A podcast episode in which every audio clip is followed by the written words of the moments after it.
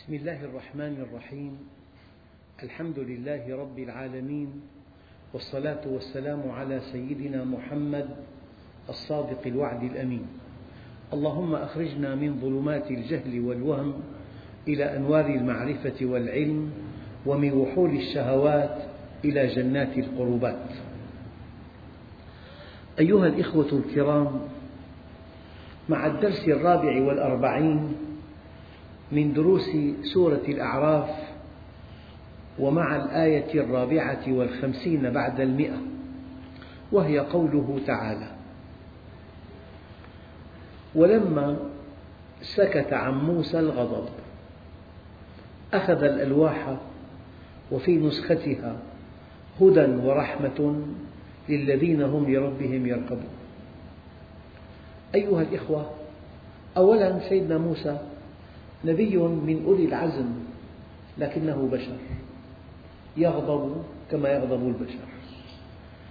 ولولا أن النبي صلى الله عليه وسلم بشر تجري عليه كل خصائص البشر لما كان سيد البشر.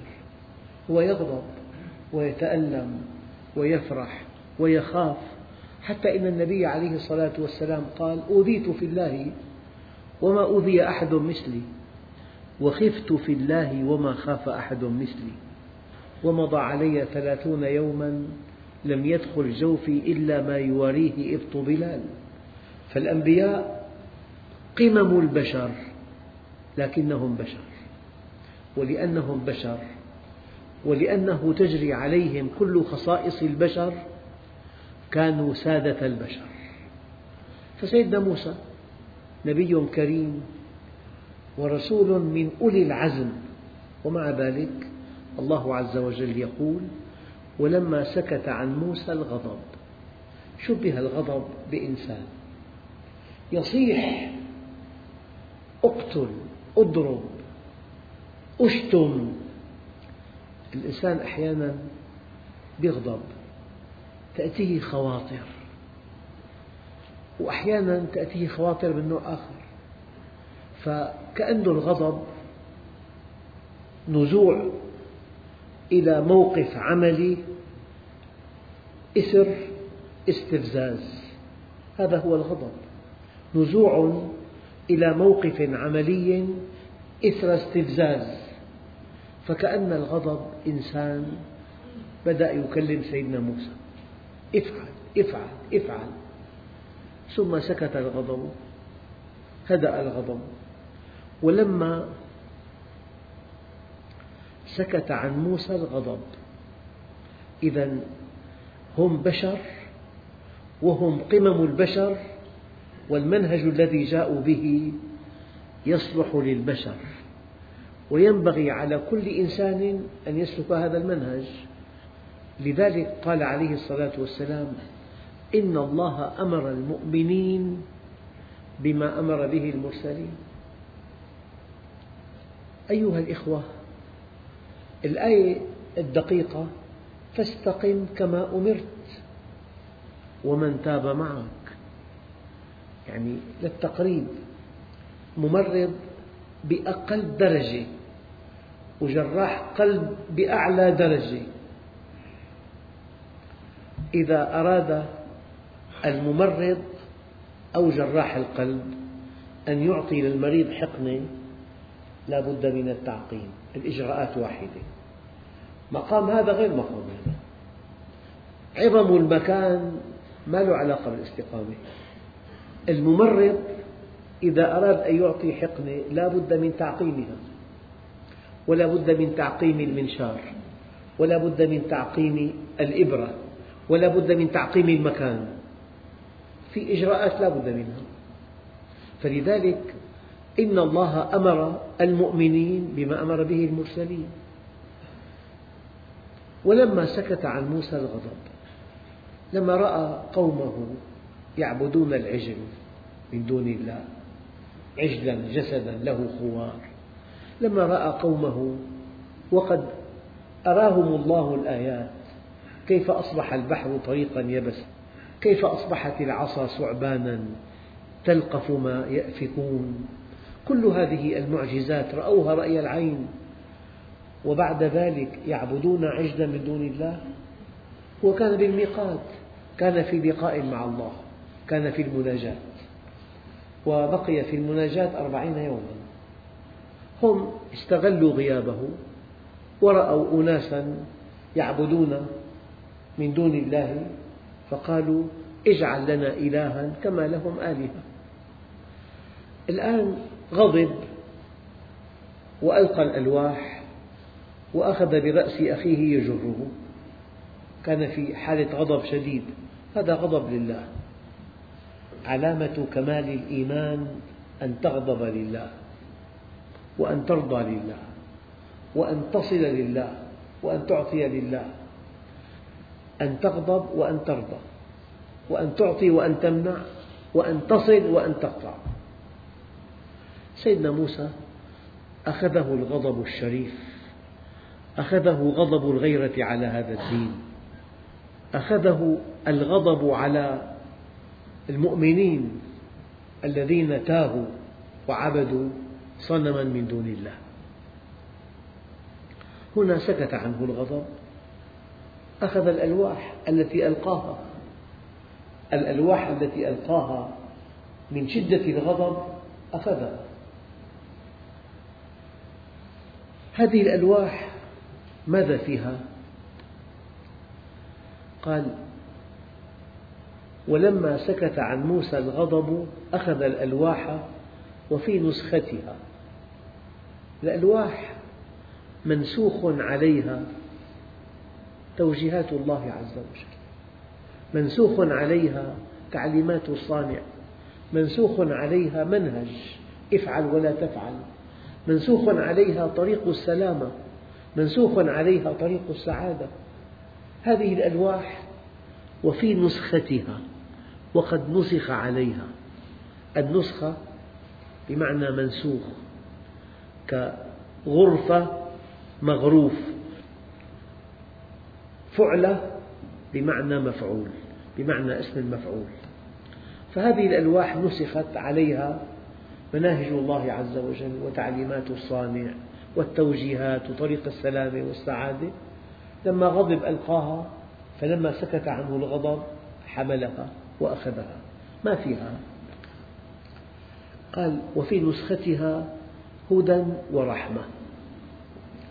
كلمة الرحمة كلمة جامعة مانعة.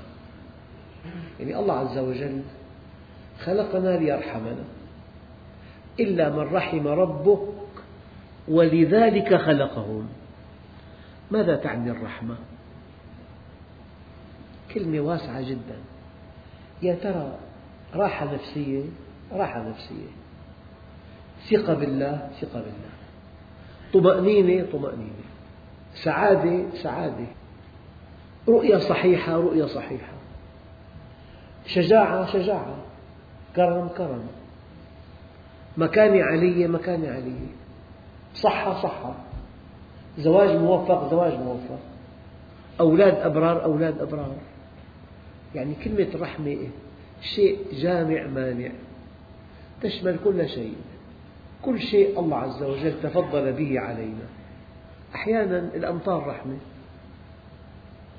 النبات رحمة. الجو اللطيف رحمة. أحيانا التوفيق بالتجارة رحمة. التوفيق بعمل رحمة التوفيق بشهادة عالية تخدم بها المسلمين رحمة تحقيق أهدافك رحمة. كلمة واسعة. هذه الرحمة أيها الإخوة تسعد بها ولو فقدت كل شيء وتشقى بفقدها ولو ملكت كل شيء. بل إنك مخلوق للرحمة.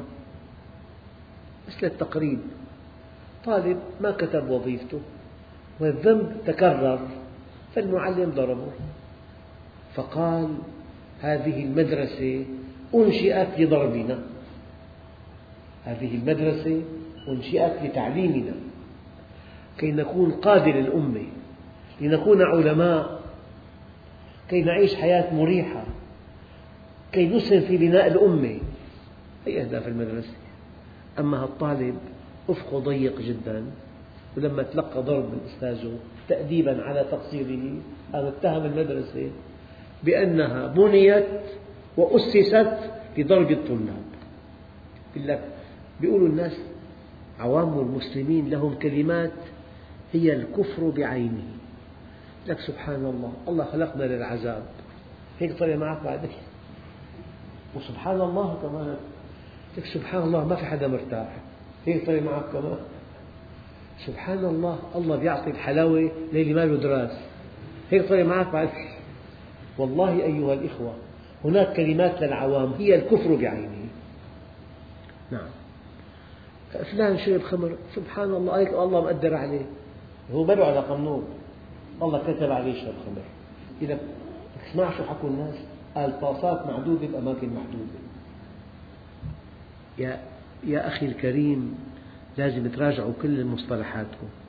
والله مئات المصطلحات مئات التعبيرات مئات الكلمات والله هي الكفر بعينه. الأم مسكينة البنت ما لها حظ هي طاهرة نقية عفيفة ملك بس ما لها حظ هذا كلام مو صحيح. فأما من أعطى واتقى وصدق بالحسنى فسنيسره لليسرى. وأما من بخل واستغنى وكذب بالحسنى فسنيسره للعسرى. هذا قانون التيسير والتعسير.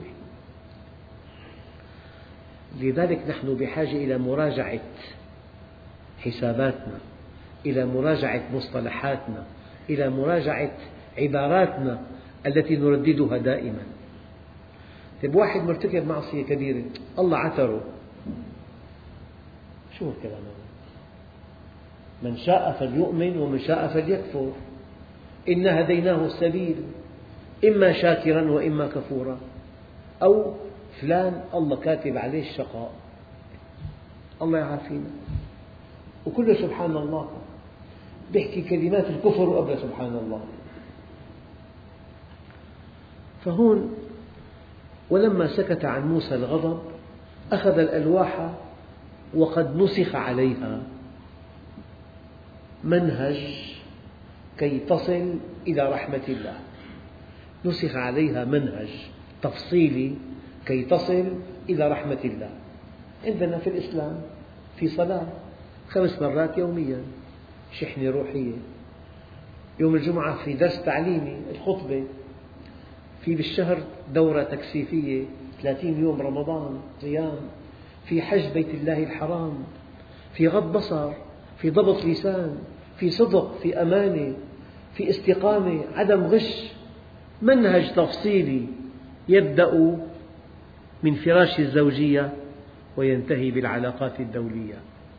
هذا المنهج يعني افعل ولا تفعل أمر ونهي مجموع هذه الأوامر وتلك النواهي من أجل أن تصل إلى رحمة الله من أجل أن تصل إلى الجنة. وتقول الحمد لله الذي صدقنا وعده. وأورثنا الأرض. في الأرض جاءنا وحي السماء وجاء المنهج وطبقنا. والنتيجة جنة عرضها السماوات والأرض. إذا وفي نسختها هدى. يعني منهج يصل بك إلى الهدى والهدى رحمة الله. منهج تفصيلي. أحكام شرعية تفاصيل ملخصها افعل ولا تفعل أمر ونهي. تؤدي بك هذه إلى رحمة الله. لمن هذا؟ لا لكل الناس أبدا. للذين هم لربهم يرهبون. ما الفرق؟ للذين يرهبون ربهم أو للذين هم لربهم يرهبون. تماما كالفرق بين نعبدك يا رب أو إياك نعبد. حينما يأتي المفعول قبل الفعل صار في صيغة القصر والحصر. إذا قلنا إياك نعبد وإياك نستعين أي يا رب لا نعبد إلا إياك ولا نستعين إلا بك. أما إذا قلنا يا رب نعبدك وقد نعبد غيرك. هون والذين هم لربهم يرهبون أي لا يخافون إلا الله. لا تأخذهم في الله لومة لائم. إذا كان الله معك فمن عليك. إلهي أنت مقصودي ورضاك مطلوبي. للذين هم لربهم يرهبون. يخافوا من الله. الذين يبلغون رسالات الله. ويخشونه ولا يخشون أحدا إلا الله. يرهبون عرفوا عظمته عرفوا قدرته عرفوا غناه عرفوا رحمته عرفوا عدله عدله الدقيق. فلذلك يخافونه. يعني أكبر صفة في المؤمن أنه يخاف الله. وفي للعوام كلمة صحيحة المرة صحيحة. إذا واحد ما بيخاف من الله خاف منه وحش لأنه أعظم شيء بالمؤمن أنه مقيد الإيمان قيد الفتك ما بيقدر. إذا هدى ورحمة للذين هم لربهم يرهبون. ما لكم لا ترجون لله وقارا وقد خلقكم أطوارا. يعني بالمناسبة المؤمن الله عنده كبير. يضحي بكل شيء ولا يضحي بطاعته الناس في آخر الزمان هان أمر الله عليهم فهانوا على الله. هان أمر الله عليهم. يعني ما بدقق المال حلال حرام يقول لك ماشي لا تدقق هي شو هي لا تدقق أي لما حديث هي لا تدقق حرام حلال. هالجلسة بيجوز نقعد نجلس بها ما بيجوز هالحرفة ترضي الله لا ترضي الله. فيها معاصي فيها آثام. المادة محرمة شرعا. لك عليها طلب. أنا بيع طاولات زهر. قلت له بس حرام. قال لا عليها طلب كثير لسه ما بقدر. ما بقدر. عليها طلب كثير المهم أن يربح المال. إذا هان أمر الله عليهم. تمام. فهانوا على الله. قد عصيتك فلم تعاقبني. قال وقع في قلبه أنا عاقبتك ولم تدري. الله عز وجل عم بيعاقب المسلمين. وضع صعب جدا.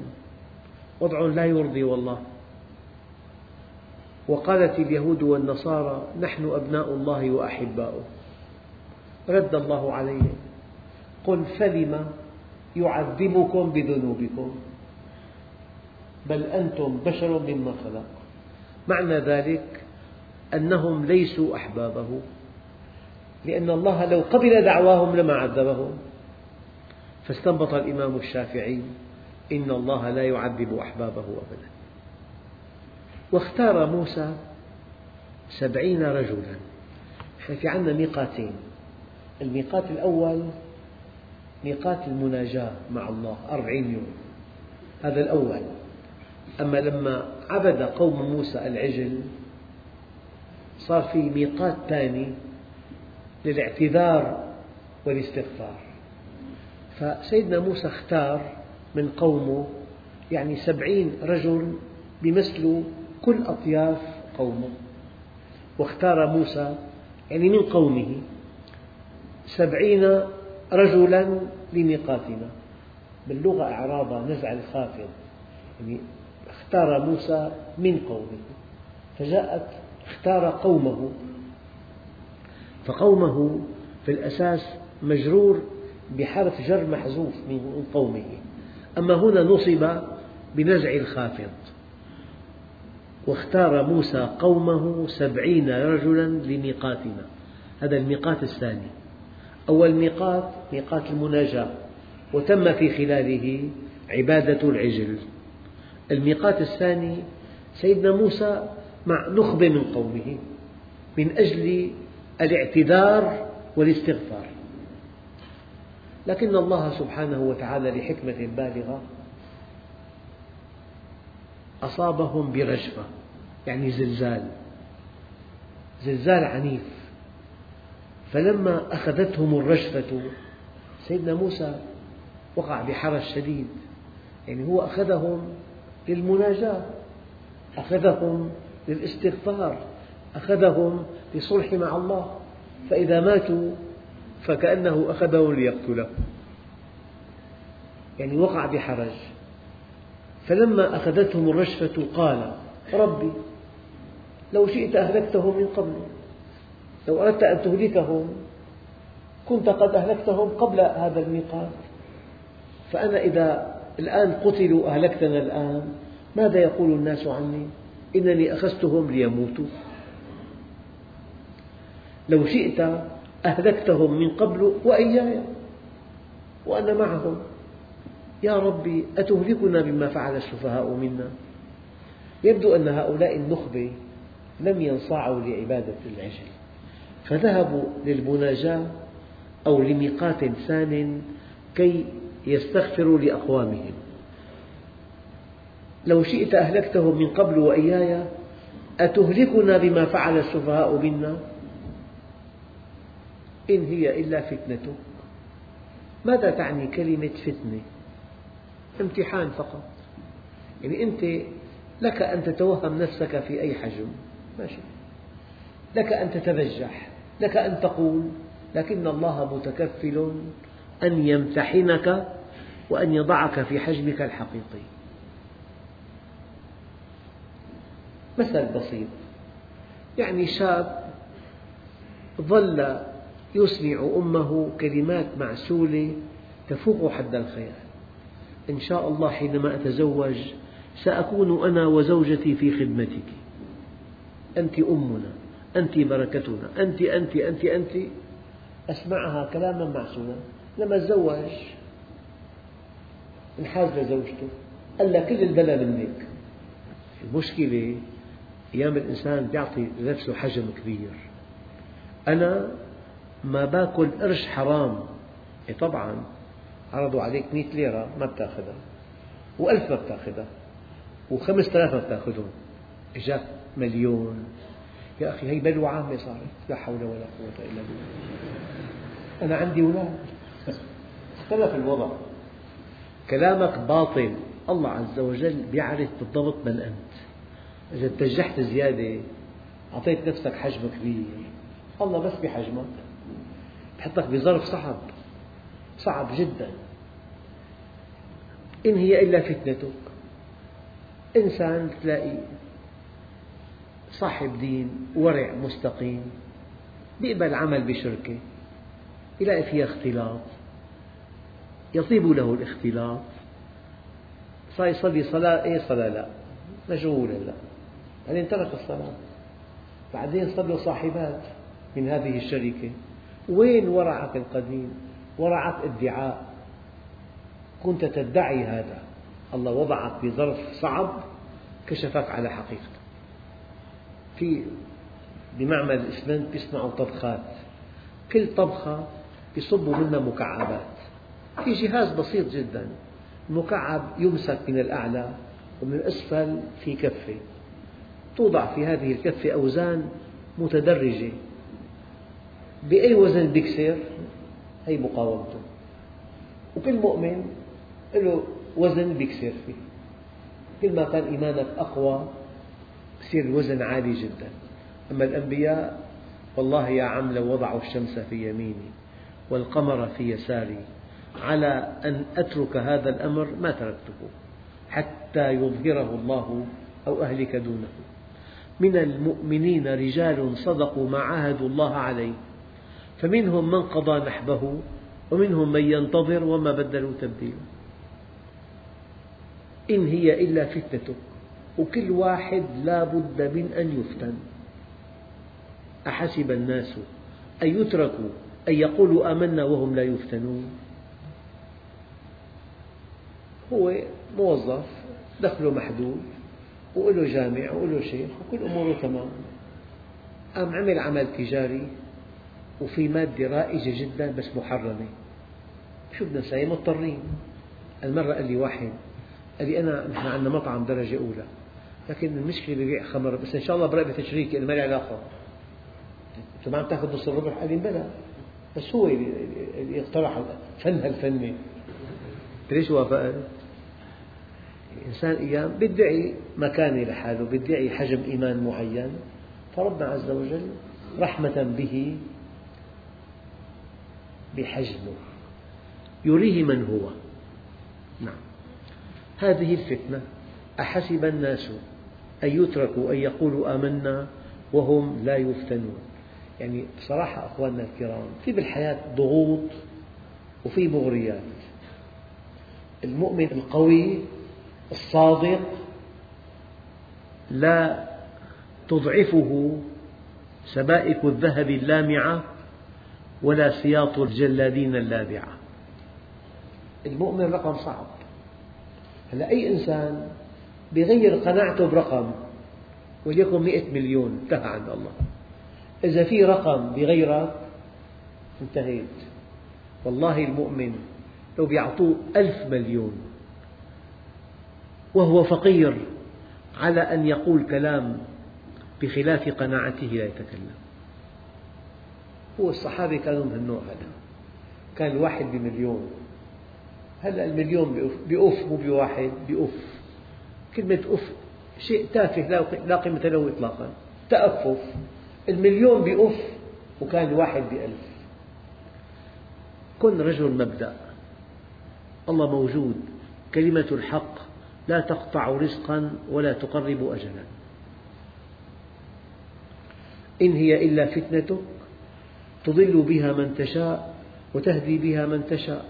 الإنسان عن الله مكشوف بس عم يدعي عم يدعي دعوة. فربنا عز وجل يفتنه أي يمتحنه. بعد الفتنة بينجح أو ما بينجح أذكر إنسان حدثني عن قصة. ذهب مع صديقه ليشتريا سيارتين من ألمانيا ويأتيان بها إلى الشام ليتاجرا بالسيارات. قال لي نزلنا فندق ببولونيا. الساعة 12 طرق بابي وباب صديقي. من امرأة مومس من امرأتين مومستين قال لي أنا ما فتحت خفت من الله شريكه فتح؟ طرق الباب من امرأة وأنت مسافر وحدك. طبعا فتنة هي.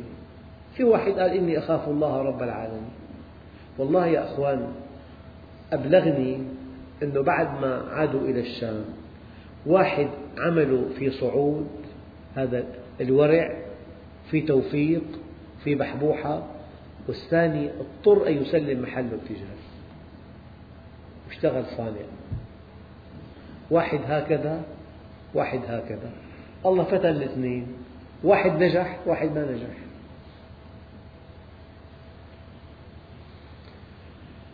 إن هي إلا فتنتك تضل بها.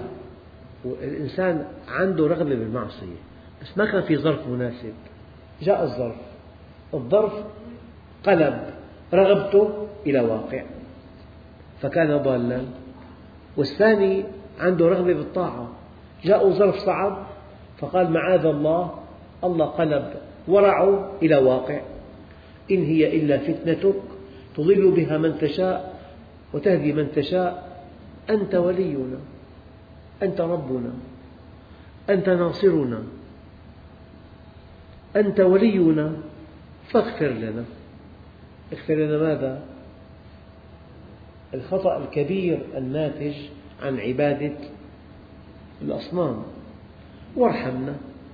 استنبط العلماء أن درء المفاسد مقدم على جلب المنافع. درء المفاسد مقدم على جلب المنافع. فاغفر لنا وارحمنا وأنت خير الغافرين. يعني الله عز وجل سمح لذاته العلية أن توازن مع بعض خلقه. قال تبارك الله أحسن الخالقين. يعني في إنسان عالم كبير صنع كلوة صناعية جيد. صنعها من كل شيء. صنعها من مئات القوانين التي قننها الله عز وجل. صنعها من التقدم العلمي المذهل. لكن هذه الكلية الصناعية بحجم هذه الطاولة. ومن أجل أن تصفي الدم يجب أن يجلس المريض إلى جانبها ثمان ساعات أو ست ساعات. بالأسبوع ثلاث مرات كل مرة 3000 ليرة هلا وازن مع الكلية الطبيعية قد البيضة تعمل بصمت. ما بتحس بوجودها. بتصفي الدم باليوم خمس مرات.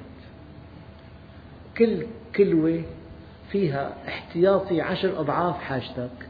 التنتين عشرين ضعف بلا صوت بلا نفقات بلا تجمد نفسك من ساعات بالأسبوع ثلاث مرات وازن بين كلوة صناعية وكلوة طبيعية. وازن بين وردة بلاستيك ووردة طبيعية. فالله سمح لذاته العلية أن توازن مع بعض خلقه قال تبارك الله أحسن الخالقين. في أسرع الحاسبين في خير الوارثين هون خير الغافرين. أيام إنسان بيعفي عنك كل ما لمحك أنا فضلت عليك. الله يجزيك الخير. غفر لكن من بغفرانه. أما الله عز وجل إذا رجع العبد العاصي إلى الله. نادى مناد في السماوات والأرض أن هنئوا فلانا فقد اصطلح مع الله. وإذا تاب العبد توبة نصوحا أنسى الله حافظيه والملائكة وبقاع الأرض كلها خطاياه وذنوبه. وأنت خير الغافرين. والله عز وجل ستير. يخفي عن الناس نقائصك يظهر محاسنك. في ناس قناصين بيكون بيتعامل معك بمئة ميزة. بيلاقي في خطأ يشيع الخطأ. قناص لئيم فضاح. أما ربنا عز وجل ستير. واحد ضبط يسرق في عهد عمر. فجاء ليقيم عليه الحد فأقسم بالله أنه أول مرة. أم قال له كذبت؟ إن الله لا يفضح من أول مرة.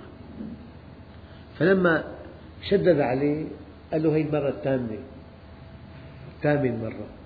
الله عز وجل ستير. الإنسان بيغلط يعطيه فرصة بتم مستور فلذلك الإنسان لا يطمع بستر الله عز وجل إلى ما لا نهاية. مو كل مرة تسلم من جرة في مرة في فضيحة. إذا إن هي إلا فتنتك امتحانك تضل بها من تشاء وتهدي من تشاء. أنت ولينا فاغفر لنا وارحمنا وأنت خير الغافرين. واكتب لنا في هذه الدنيا حسنة وفي الآخرة. الحسنة في الدنيا لها معنيان لها معنى لغوي شيء تستحسنه ولها معنى شرعي. الشيء الذي حسنه الشرع. إنفاق المال حسنة في الشرع. أما إنفاق المال بنظر البخيل حمق. ففي معنى لغوي للحسنة كل شيء تحبه أنت وقد تحب المعاصي لا سمح الله. أما البطولة بالمعنى الشرعي الحسن ما حسنه الشرع. تكون نايم بالشتاء الفراش وسير ودافئ. فالحسنة عندك تم نايم أما الحسنة بالشرع أن تستيقظ كي تصلي الفجر في وقته. فالحسنة بالشرع لها معنى وباللغة لها معنى. المقصود هنا حسنة الشرع واكتب لنا في هذه الدنيا حسنة يعني يا رب أجري على أيدينا عملا صالحا نلقاك به. أعنا على طاعتك أعنا على العمل الصالح أعنا على خدمة خلقك. هذه حسنة الدنيا. وفي الآخرة لكن في تعليق دقيق للعلماء أن الحسنة في الدنيا لغوية للمؤمن والكافر للقريب والبعيد للمستقيم والمنحرف للمؤمن والملحد. الملحد يأكل ويشرب ويتنفس في عنده دماغ ومعدة وأمعاء. ورئتين وقلب وأوعية ويشتري بيت ويسكن ويتزوج. مليون حسنة للكافر في الدنيا. الحسنة في الدنيا بمعناها اللغوي للمؤمن والكافر معا. ولو أن الدنيا تعدل عند الله جناح بعوضة ما سقى الكافر منها شربة ماء. لكن الآية دقيقة. واكتب لنا في هذه الدنيا حسنة وفي الآخرة. إنا هدنا إليك رجعنا إليك يا رب. الآن دقق. قال عذابي أصيب به من أشاء. إياك أن تقول فلان لا بد من أن يعذبه الله. هذا تألي على الله. عذابي أصيب به من أشاء. ورحمتي وسعت كل شيء لكن في الآخرة ليست لكل الناس. رحمة الله في الدنيا لكل الناس.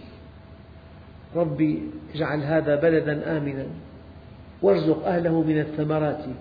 سيدنا إبراهيم من آمن منهم بالله واليوم الآخر. الله ماذا قال له؟ ومن كفر. الكفار غرقانين بالنعم.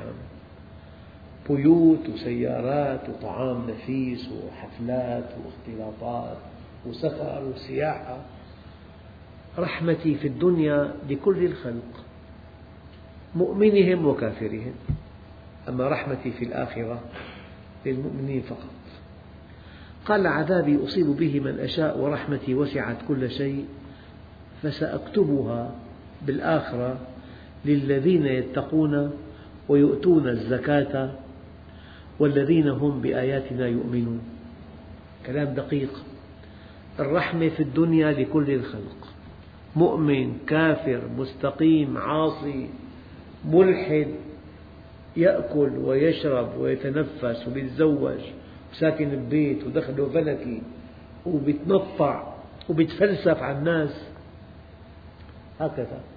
رحمة الله في الدنيا لكل الخلق. أما في الآخرة فسأكتبها للذين يتقون ويؤتون الزكاة والذين هم بآياتنا يؤمنون. لذلك إن هذه الدنيا عرض حاضر يأكل منه البر والفاجر والآخرة وعد صادق يحكم فيه ملك عادل. نعم الله في الآخرة للمؤمنين فقط. هلا أنت بالدنيا مثلك مثل غيرك. تلاقي شارع فيه مئة بيت. بيوت فيها معاصي فيها آثام فيها خيانة زوجية فيها استقامة فيها غناء فيها رقص فيها تفلت. بيوت. والكل عندهم سياراتهم ولهم دخلهم ولهم مكانتهم بيعطيك بطاقة. كله مثل بعضه هلا. متى التمايز؟ يوم القيامة. وامتازوا اليوم أيها المجرمون. وامتازوا اليوم أيها ابتعدوا عنهم. فالبطولة من يسعى لعمل يفضي به إلى الجنة. واكتب لنا في هذه الدنيا حسنة وفي الآخرة. إنا هدنا إليك أي رجعنا إليك يا رب. قال عذابي أصيب به من أشاء ورحمتي وسعت كل شيء. لكن فسأكتبها وسعت كل شيء في الدنيا. أما في الآخرة فسأكتبها للذين يتقون ويؤتون الزكاة والذين هم بآياتنا يؤمنون. أفمن وعدناه وعدا حسنا فهو لاقيه كمن متعناه متاع الحياة الدنيا ثم هو يوم القيامة من المحضرين. والحمد لله رب العالمين.